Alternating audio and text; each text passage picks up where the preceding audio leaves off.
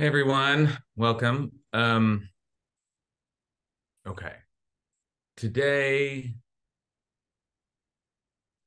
um, today I'm, I'm, I'm gonna take us into some difficult material.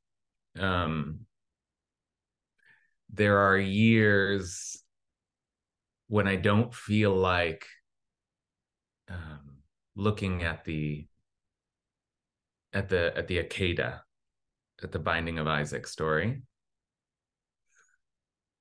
Um, there are years where it's just like, I mean, you know, it's such a hallmark story that we read it all the time. In fact, in our prayers, many of us say it every single day, recite the the Binding of Isaac, and um, and so you know, you don't want to do it every year, you know, um, thinking about what to teach, what to write. Um, and then also, it's just, you know, it's one of our hallmark stories, but we've never really figured it out. It's uh, it's it's sort of impossible. It's an impossible story because God makes an impossible um, demand. It demands um, it demands Isaac, um, demands um, Abraham sacrifice his son Isaac. And that's, you know, I mean, I think we have a sense like that's uh like what what is that supposed to represent? Why is God doing that? There's a lot there are I think we have a sense that this story is is on some level meant to horrify us. You know, there there are debates over whether um Abraham was really supposed to do it or re- really maybe she even should have resisted doing it and some people would say no that's the ancient world and they, that was expected. But I, I do think on some level everybody would acknowledge that this story is supposed to sort of startle us to chill us. And you know the torah goes on later to say you shouldn't sacrifice your children to um to moloch right? That was the way that you you you worshipped some gods back back in the day. And so the torah seems to be pushing it. I mean in the end um, isaac is not sacrificed. So there's a happy ending but it's a it's a difficult story. There's lots of ways to take a look at this story lots of ways that ha- we have looked at this story um, throughout the ages as we try unsuccessfully to kind of figure it out. Um, but this week i really felt like i said some years i don't feel like trying to tackle it. But this year, I, I did feel like trying to tackle it because I wanted to be because the, the world feels so dark right now. Um, the the the state of our people um, is is so difficult at the moment that um, that it felt right somehow to look at a difficult story, story of sacrifice and anguish and terror. Um, so I want to take a look at it um, and, you know, not to apply it directly to what's going on. That's not, it's not, it's not my style anyway, whether it would be wise or not. That's just not, that's not what I intend to do. But, um, but I will say that I, you know, I what I tend to do is open up the the Mikraot Gedolot, the the the book of commentaries, right? And um, I just wanted to look around and see what people maybe refresh my memory, maybe find something new, some new angle on this story. And I have to say, uh, I didn't get past the first Rashi. That is the first Rashi, Rashi, our most famous commentator, um, the first Rashi on the Akedah, the binding of Isaac, is so chilling and so difficult, difficult. And it is especially difficult to read in light of what's going on. So we'll have that awareness, um, you know, in our minds when we come to it. But it feels important somehow. It feels like this is difficult stuff that um, that requires some processing you know everything feels too soon to process you know in in like in real terms. This is what I think about what's going on. This is what should be done. I don't definitely don't feel there, but there are some themes that are just screaming at us from the Torah that I think it's it's our sort of duty as a people to to to look at, to think about, to grapple with. Okay. So um um let's uh let's just get into it then. Let's say let's say a blessing, and we'll take a look at the binding of Isaac, um, and that first Rashi, and see see where we get. Okay. Um, do I have any announcements to make? Oh, if you're in LA tonight on the east side, we're gonna have uh, Temple Beth Israel of Highland Park and Eagle Rock. We're gonna have like a Beit Midrash. Uh, Beit Midrash is like the study hall, and it's like the most sacred place, most sacred Jewish place, if you ask me. And uh, as part of my new work, I'm, I'm hoping to really grow Beit Midrash culture here in Los Angeles. So, so uh, join us. You can find that on my on my uh, Facebook page, a link to that, or at hadar.org forward slash west. W. Here, I'll put that in the hadar.org forward slash west. This is where you can find out information. Uh, maybe, maybe Vera, you can make that linkable. Okay, all right. Let's say a blessing. We'll get into it. Baruch atah Adonai, Eloheinu melech haolam, asher kidshanu b'mitzvotav etzivanu la'asok b'divrei Torah. Just mm-hmm. ask God to, um, you know, to to allow us to to see things in the in the Torah that um, that might help guide our way forward. Okay, um, let's take a look. Um, we are um, there's a there's a famous opening here, um, and that's that's where we're going to begin at the beginning. It's chapter 22 of um, of uh, of Genesis. That's the last chapter in Parshat Vayeira. First chapter in uh, Vayeira has an announcement that Sarah will it will um, will give give birth in a year's time, and that's that seems crazy to Sarah and Abraham, who are 89 and 99, uh, and um, and so the, this miraculous birth is announced, and that's part of the framing that um, that's the beginning of the parsha. And the, by the end of the parsha, it says this this child was born and will now be taken, snatched back, right? So that's it adds to the sense of of um, of tragedy here that um, that it's a miracle stolen back. Okay, so um, here is the source sheet that we're going to look at today. And what we're going to do, I said I didn't get really fast past the first Rashi, and what that should tell you is I didn't get past the first line. So I was read the first line, looked over Rashi's commentary, and just sort of startled um, and and and and and stayed with that as I prepared for this class. So let's take a look now at the first line here of um, the binding of Isaac. And we're gonna add, we're gonna try and ask the question that Rashi is asking. We're trying to figure out what is what what's eh, to use the classic phrasing, what's bothering Rashi? What is it that Rashi thinks we need to figure out in this first verse here? So let's take a look. Mm, okay. Okay, here we are. Uh, the beginning of the Akedah, the binding of Isaac, a, a, a pla- uh, if there is a classic passage in the Torah, this surely um, is one. Uh, and we, uh, as I said, uh, in our liturgy, um, recite it. Many of us recite it every day. Okay.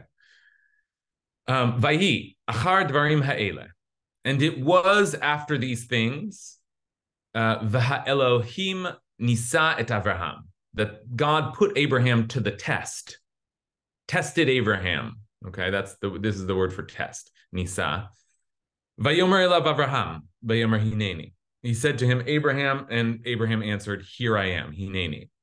And then here's here's the test. Uh, Vayomer kachna et bincha et yichidcha asher ahavta et Yitzchak v'lech lecha el eretz hamoria. Take your son, your only one, Isaac, whom you love, and go to the land of Moriah and offer him there as an offering on one of the mountains that I will point out to you. Okay. All right. we're just let, let's just there's there's you know then there's another um 17 verses in the in the in the story and as a kind of a literary study they they we could a, a, different year we could just sort of move slowly through them because they are um you know this classic tale is told in just 19 verses and that tells you that there's a lot going on and a lot not going on in those 19 verses. So we could go further but i just want to stop us here at this line. And it was after these things that god put abraham to the test saying to him abraham and he answered here i am. Now uh, just to, to get our parshanut brains working like how do we how do we study the commentaries or how do we study the torah? How do the commentaries teach us how to study the torah?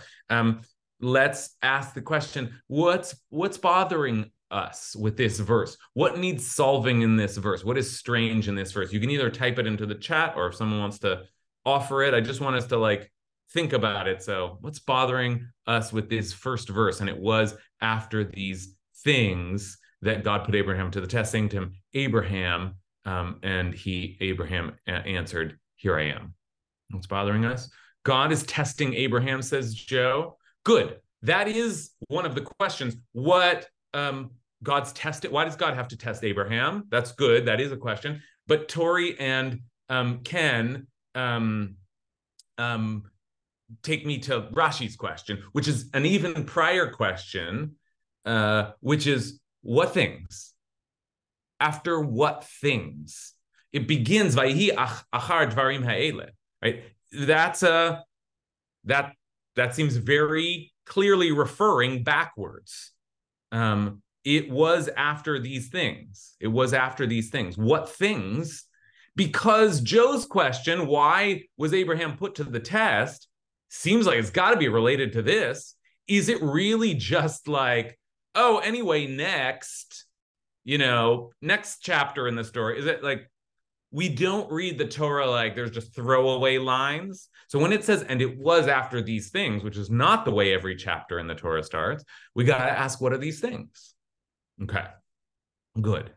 Um, and um, there, I see other questions uh, coming in. So there, you know, if we're good readers of the careful readers of the Torah, we could ask lots of questions. You know, Payam saying, "What what's Hineni? What why does it say here I am? What is that? What kind of response?" Um, um, so lots of questions coming in, but um, we're gonna take take we're gonna take up uh, take you to Rashi here, who is clearly asking the same question that Tori and Ken were asking, and you can tell, and this is just again good um, Rashi literacy here. You can tell because of what's called the Dibur Hamatchil, the opening words. Rashi always cites words from the Torah as the kind of like bolded words that he's going to comment on. And that tells you what where Rashi's focus is. And you can see here that Rashi's focus is exactly on these words.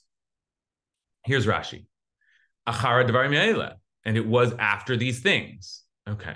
So that's what Rashi is um, concerned with. So let's try to figure out what were the things, and then we'll try to get to what was the to Joe's question. What was the test? Why was there why, why was there a test at all? What things prompted a, a, test? And that'll come up in Rashi as well. Now, I just, I just have to. This is really difficult. This is, the story is really difficult, uh, obviously, and the Rashi is really, really difficult. There's difficult material here. That is like painful material that we're going to be looking at today. So that's a warning, and um, and I'm not. Yeah, we'll we'll sort of wrestle our way through it. I'm I'm not coming in here with a ta-da. This is what you all need to know about this Rashi. We'll see where we get with it. But let's take a look. At Rashi has two answers. Now, again, methodological point here. What when we're reading Rashi, and Rashi gives us two answers, uh, Rashi doesn't usually do that. As a general rule, Rashi gives us one answer that is selected from the whole corpus of um, of midrashic material, Talmudic midrashic, rabbinic material of the the days of the rabbi, the days of the Talmud. And the Midrash. Rashi has read all that stuff and he selects through and he gives you one answer that just sort of fits right in and answers the question. The rabbis may have given 10 answers, and indeed they did here. But Rashi usually picks one, the one that he thinks is best or solves the, the problem in the verse the best. Lots of we could go on a tangent on what what solves the verse the best. But for for for now, Rashi the, the point is Rashi picks one answer, and here Rashi gives us two. And when Rashi gives us two answers, we always have to ask what why what what what was the need for both? It seems that either or of these answers was insufficient. Um, or it seems that each of these answers speaks to a certain point and not to another. Okay, so Rashi takes his answers from the Talmud in um, Sanhedrin, Masechet Sanhedrin, which, as I said, gives a bunch of different answers to the question, what things? Okay. Last, last clarifying point before we head back into Rashi. The word dvarim, achar dvarim can mean things. It also can mean words. These words, eile had dvarim, these words that God spoke on Mount, on Mount Sinai right? Or Ela Advarim, these words that Moses spoke, things, matters, words, they're all contained by this by this um, word in Hebrew, davar. Okay, so that'll be important because Rashi will play on that a little bit. It won't, won't just be after these things, but after these words that were spoken. What words were spoken? Okay, and um, we're to go to in we're to do two two different directions here. Okay, so uh, answer number one. Okay. Um, Yeshmi some of our rabbis say, and then here's here's where they say it in Sanhedrin 89b. Some of our rabbis say that it means after the words of Satan. this is like quite an opening, right?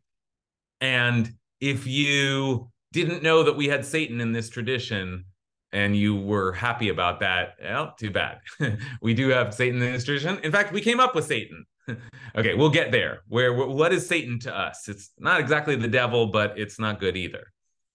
Some of our rabbis say that it means after the words of Satan, and here's the word in, he, in Hebrew, Satan, who denounced Abraham, saying, In all the feasting which Abraham prepared, not a single bull nor a single ram did he bring as a sacrifice to you.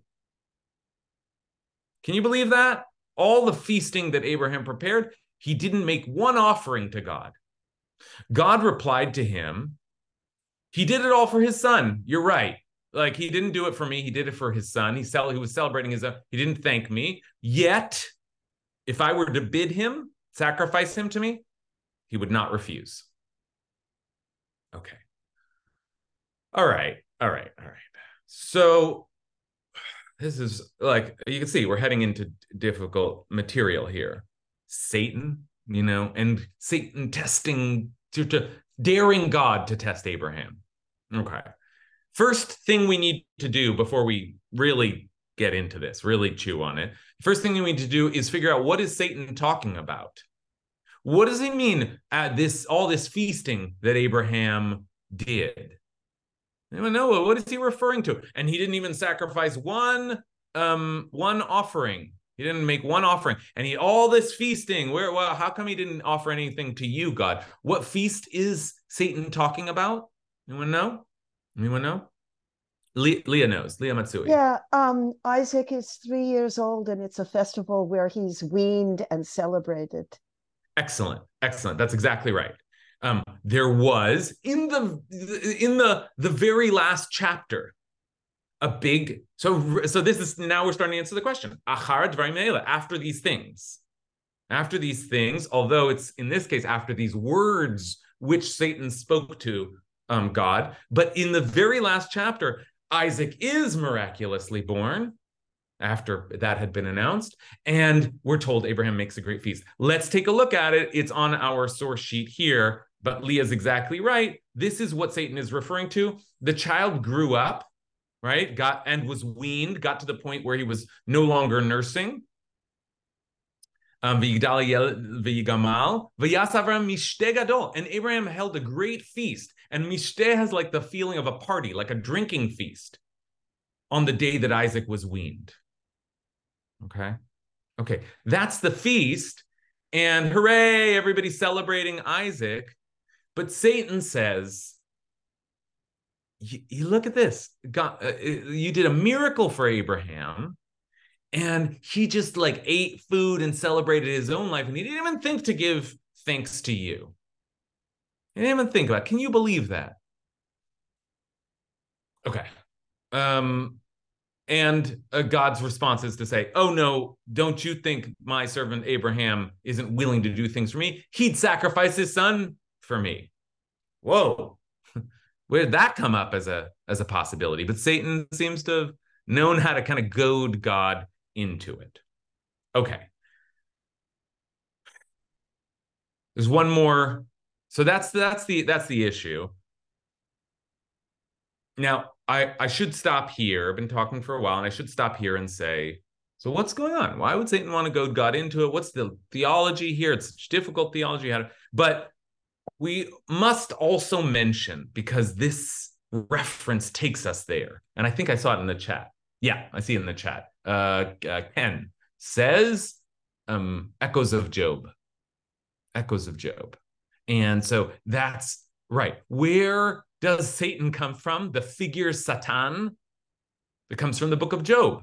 And it doesn't mean the devil. It literally means the the adversary. The adversary, the one who is arguing against and seems to play into an idea that we have that like comes up a lot in rabbinic literature that the angels are always a little suspicious of us, not sure whether we deserve our status in the world. The angels, the heavenly tribunal, their voices, divine voices that are against, they're, they're making the case against us. We're not worthy of our of our of God's favor. And so Satan is like the adversary, the the prosecutor is like one way to think of what Satan is. And there is also reason to think that Satan in our tradition is an angel a fallen angel, right? This is where like the, the kind of the devil mythology kind of comes from. But is an angel why why would we call Satan the, an angel? Because it's not clear what Satan is, but the opening story of Job, which we'll look at now, and then we'll open the conversation. The opening story of Job has this strange scene taking place in the heavens, and listen to how similar this scene sounds to the conversation that Rashi just gave us between Satan and God. Here's another conversation between Satan and God, and it's at the beginning of the book of Job. Okay. And with that, once we do that, we'll have Rashi's first answer, and then we'll have to wrestle with it. Um, it's obviously it it's already difficult. We were in the mo- one of the most difficult uh, chapters in the Torah, and now we're taken to one of the most difficult, difficult books in the Tanakh, the book of Job, which you know deals with the question: Why do the righteous suffer? Okay. So here we are in the book of Job. One day, Job, book of Job opens with like Job was a, a righteous and and pure, uh, pure and righteous man, and he feared God. Um, and one day, um, the divine beings. Now, this is the mysterious part. The children of God. We're not. We're never. That phrase appears sometimes in our um in our Bible, and we're never quite sure what it means. But there's they don't seem like humans, so maybe they're angels or whatever the the Tanakh's version of kind of lesser divine beings might be. One day, the children of God um, came and presented themselves before the eternal. And the Satan came amongst them. And notice that it isn't Satan like a name, it's the Satan, Hasatan. Okay. The eternal said to the Satan, Where have you been? Which is a strange question. Where have you, where, where did you come from? It, it, it, can be read in, a, in lots of different ways. Me'ayin tavo. Where do you come from? Or where, where, where will you come from? Okay, the Satan answered the eternal, I've been roaming all over the earth. Oh, this is just like we could spend our whole class on this line. What does that mean? Where did you come from? I've been roaming all over the earth. We could spend our whole this this this is enough to to wonder about for an hour. But let's make the connection to our scene. The Eternal said to the Satan, Satan, have you noticed my servant Job? Have you know Hasamta libcha alavdi Eov? Have you have you noticed my have you placed your your heart's notice on my servant Job? There is no one like him on earth, a pure and upright man who fears God and shuns evil. God is bragging about how great Job is. Okay. And Satan doesn't seem to like that, or at least is ready to push back. And Satan answered the eternal, um, Does Job not have good reason to fear God? Why, it is you who have fenced him round, him and his household and all that he has. You have blessed his efforts so that his possessions spread out in the land. You've given Job everything. He has a nice and easy life. But lay your hand upon all that he has, and he will surely blaspheme you to your face. If you just make him suffer a little, he won't be your loyal servant. Just try it. You think he's such a good and righteous man? When people suffer, they then then they they will they will curse God. What you the loyalty you have is only a product of the ease of the of their lives. And the eternal replied to the Satan, see all that he has is in your power. Okay, do what you want to him. Only do not lay a hand on him, but don't kill him. You can do anything short of killing him. And the Satan departed from the presence of the eternal. And you can do anything short of killing him. Well, the Satan kills his entire family instead and um, devastates him with um, with bodily afflictions, but doesn't kill him but makes them suffer uh, un, unimaginable suffering. Okay, all right, all right, all right. So here we go. Let's let's try to figure out where we're at here. Um, we have we had a question. What was it that caused God to test Abraham? Why is the binding of Isaac a story in the Torah at all? What is it that provoked um, um, um, God to test Abraham? The answer, the first answer that Rashi gave is that Satan came along and said, Look, Abraham's not sacrificing to you. He only thinks of himself. He only thinks of his own good. He doesn't thank God. Right? Okay. So that's that's an answer and it's worthy of our processing, but there's just no way when you put that answer in the mouth of Satan that that doesn't remind us of another kind of great scene in our in our in our uh, Tanakh's theology, um, which is the conversation between God and the adversary who wants to make the case that if we suffer, we won't be loyal to God. Okay, so let's try to take like all of that information back to the binding of Isaac. What is Rashi saying about the test? What is it that God needs to test or what is it that satan has i mean you, you hate to say this but almost like tricked god or goaded god into doing what is the what's this answer this first answer that rashi gives? What is this about that maybe the thing that provoked god into asking abraham to sacrifice his son is that abraham um, reveled in his own joys and didn't thank god? Okay okay um I want to take us to the second answer now. Okay.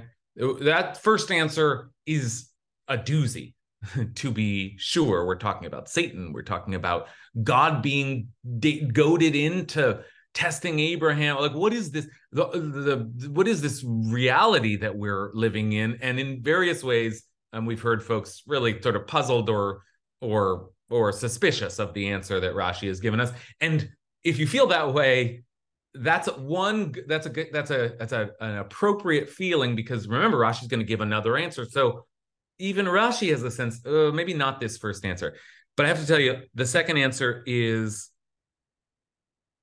uh, more difficult, more difficult in this moment, and I say it with like a a, a, a, um, a certain amount of um, trepidation to even look at these this story, though it's this week's parsha. So it is like it's right there in front of us.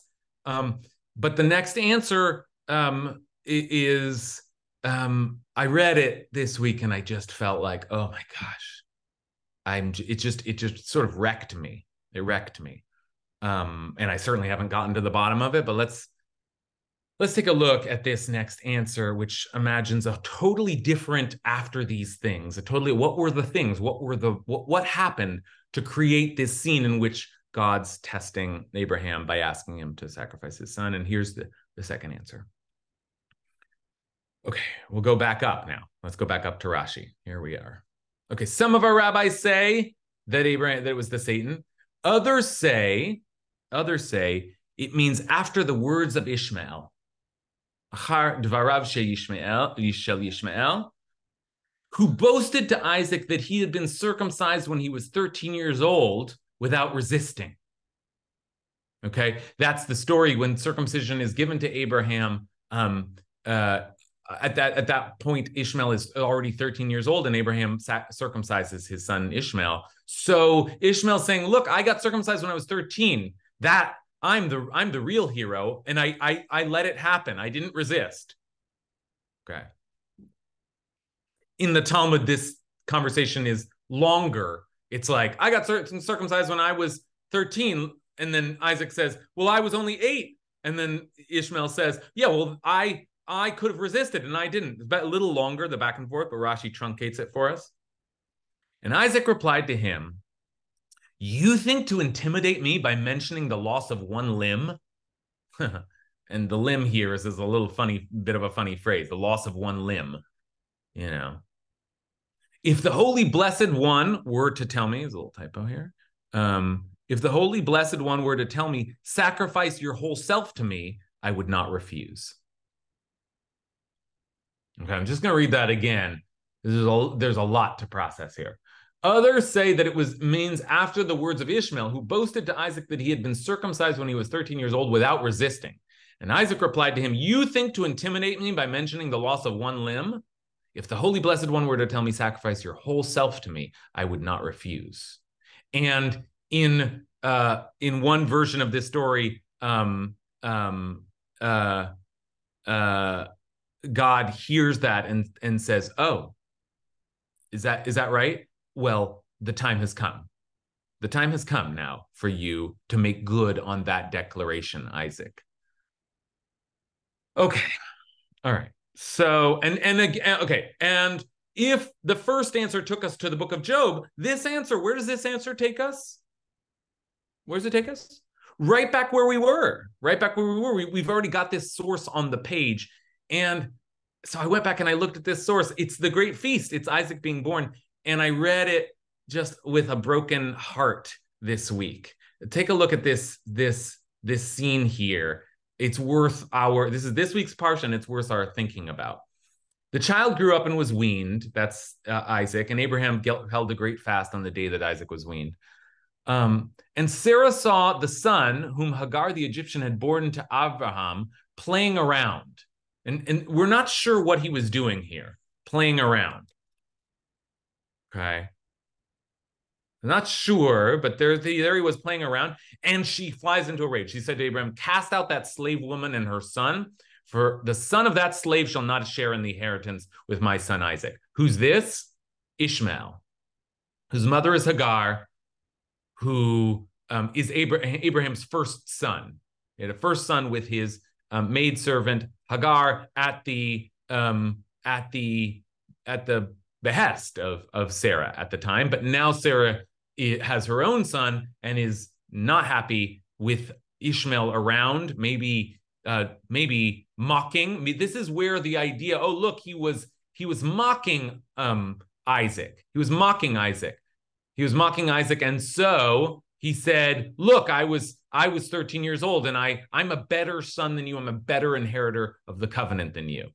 And she said, cast out that slave woman um, and her son, for that son, son of that slave shall not share in the inheritance with my son Isaac. And the matter distressed Abraham greatly, for it concerned a son of his.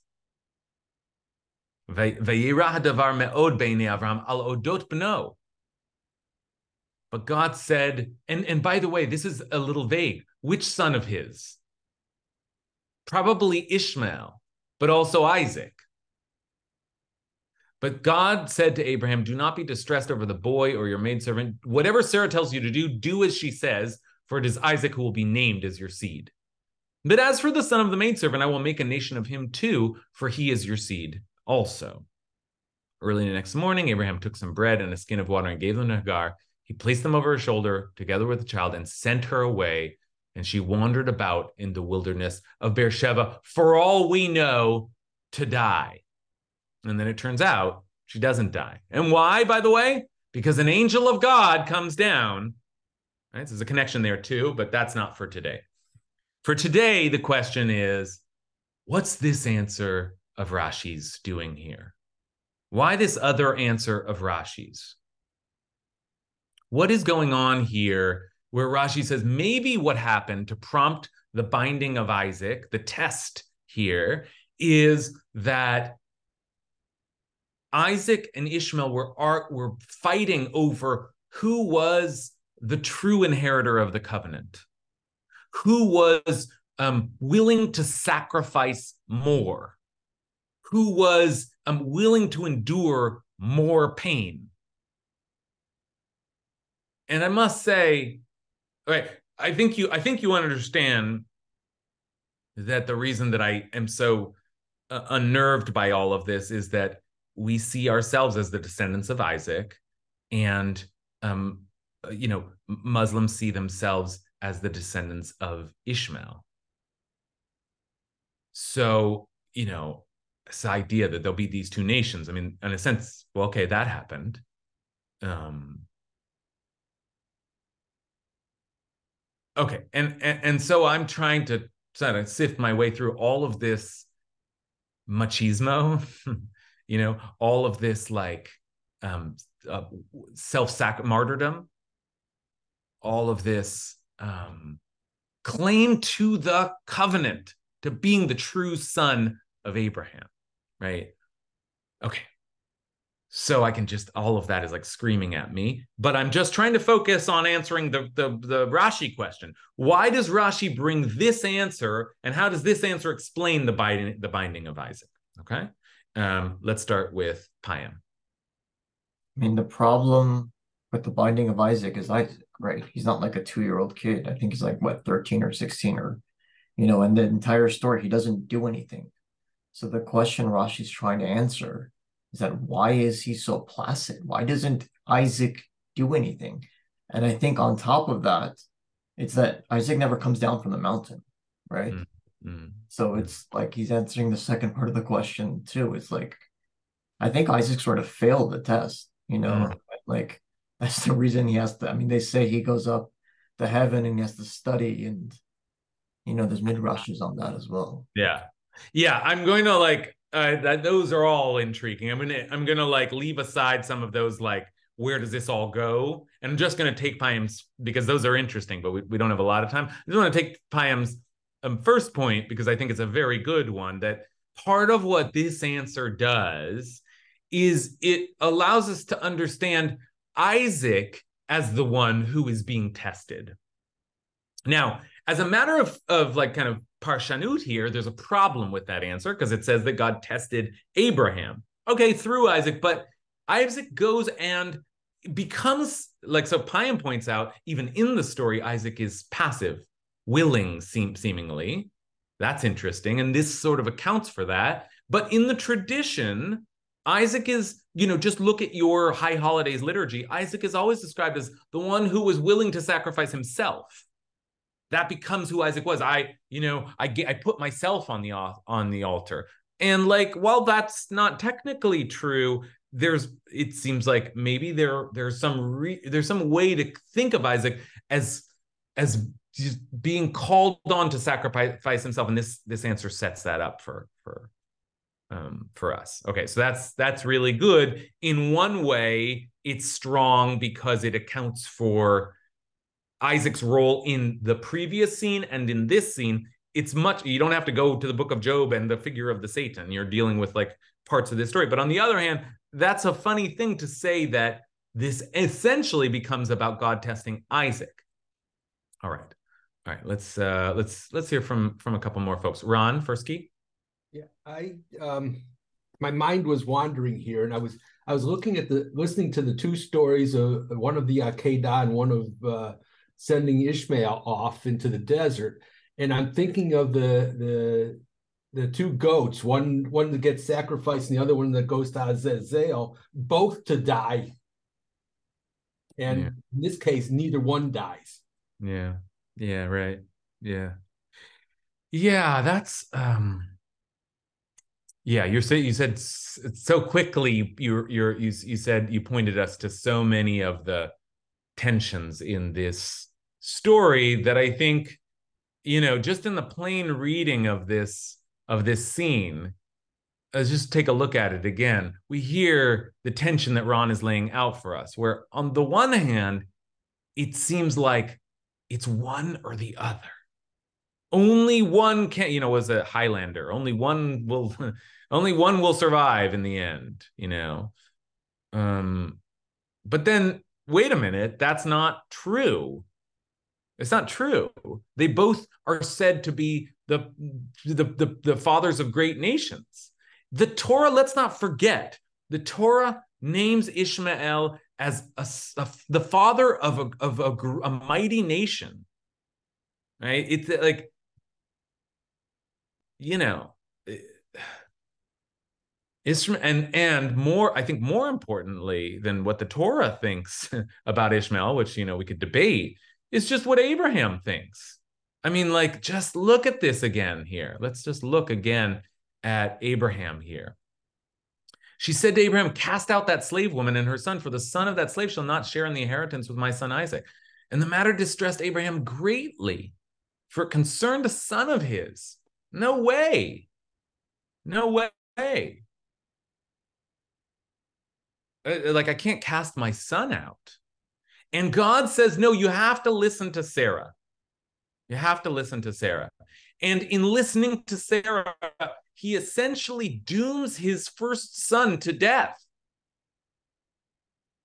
Okay? Now, I hope you can hear the way in which that, I hope you can hear the way in which that drama sets us up for the binding of Isaac in the sense that we realize now Abraham has already sacrificed a son and resisted, but was told by God, no, just do it. Trust me. Right. So there's a little more like now we have a lit. Part of the reason there are some flaws with this answer, right? It's not like it's about God testing Isaac, and but it also there's something about this answer that sets us up. The the the previous scene sets us up for this. It isn't just about Isaac. It's like Abraham is being tested again and again and again with giving up. When God says to him, "At Yechidcha, your only son," it's not his only son. What about Ishmael? But the answer to that might be, well, it's his only one left. Okay. But where I want to just leave us today is with this last answer of, of Rashi's that actually the Akeda is some response to the, all of the terror of the binding of Isaac, is somehow in response to some some tension between Isaac and Ishmael, the two potential inheritors of the covenant, who are almost fighting with each other over who can sacrifice more to prove that they are the true inheritor of the covenant. And that that image to me just feels uh, you know in this moment so heartbreaking, so chilling. And it reminds me, and I don't, as I promised, I don't have a, any political thing to take away from that. That's God forbid not the role that I I hope to play here. But I do I do feel like as a just as a matter of Torah, it's really important to remember that, and it's hard right now, but it's it's important to remember that we are Ishmael Bnei Ishmael and Bnei Yitzchak. We're actually family. And it just occurred to me that of all the people who are um, broken now in, in the midst of all of this um, tragedy um, that has occurred, no one would be more brokenhearted than Abraham. You know, like these, this, these are his children, you know. Um, and I just, and just, so we're not ending in total devastation. Just, just there's one other line that I think it's imp- so important for us to remember, and it's going to take us a long time to figure out how to be in this place. But there is this, you know, what is what is the last we hear of Ishmael in the Torah? That when Abraham died, breathing his last at a good, ripe old age and contented, he was gathered to his kin, and his sons Isaac and Ishmael buried him. Like that's where that story ends in the Torah, is that the two of them are together burying their father, honoring their father, together in mourning their shared heritage. And um, yeah. And that's that's that image we have to hold on to. We have to figure out how to hold on because like somewhere in all of this um is a fact that you know we have to to grapple with which is that we are all related. And that just makes it worse you know. But it's important to remember. So i'll leave it there and um, i wish you a good shabbos and we will uh, resume next week